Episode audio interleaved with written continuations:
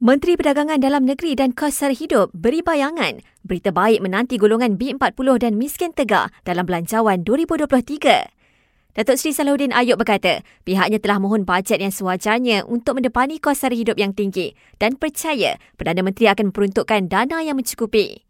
Tambahnya, pengusaha perusahaan kecil dan sederhana PKS juga tidak akan diketepikan kerana ia salah satu sektor penyumbang besar terhadap keluaran dalam negara kasar. Ikuti pembentangan dan analisis belanjawan 2023 secara langsung bermula jam 3 petang ini di Astro Awani, saluran 501.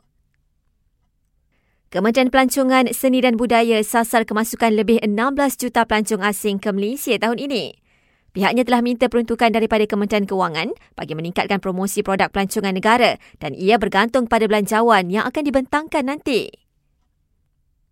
Kerajaan Sabah memperuntukkan lebih 97 juta ringgit bagi pembangunan belia dan sukan negeri itu tahun ini. Ketua Menteri Datuk Seri Haji Jinur berkata, ia termasuk usaha menaik taraf kemudahan sukan dan penyelidikan sains sukan. Kementerian Kesihatan dijangka akan membentangkan kertas putih perolehan vaksin COVID-19 di Parlimen pada Jun ini. Perkhidmatan LRT antara stesen Sentul Timur dan stesen Bandaraya kini akan beroperasi dengan kekerapan setiap 12 minit ikuran kekurangan tren. Menurut Rapid Rail, beberapa tren terpaksa dikeluarkan atas faktor keselamatan. LHDN memaklumkan perkhidmatan e-filing bagi tahun taksiran 2022 mula dibuka 1 Mac ini. Kumpulan pertama pasukan SMART yang sertai misi menyelamat mangsa gempa bumi di Turki telah selamat tiba ke tanah air.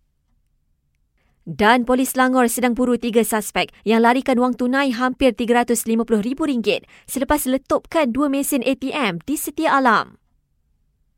Chorus Sinar nyanyi sekurang-kurangnya dua baris dalam masa 20 saat chorus lagu yang dipilih untuk memenangi RM150.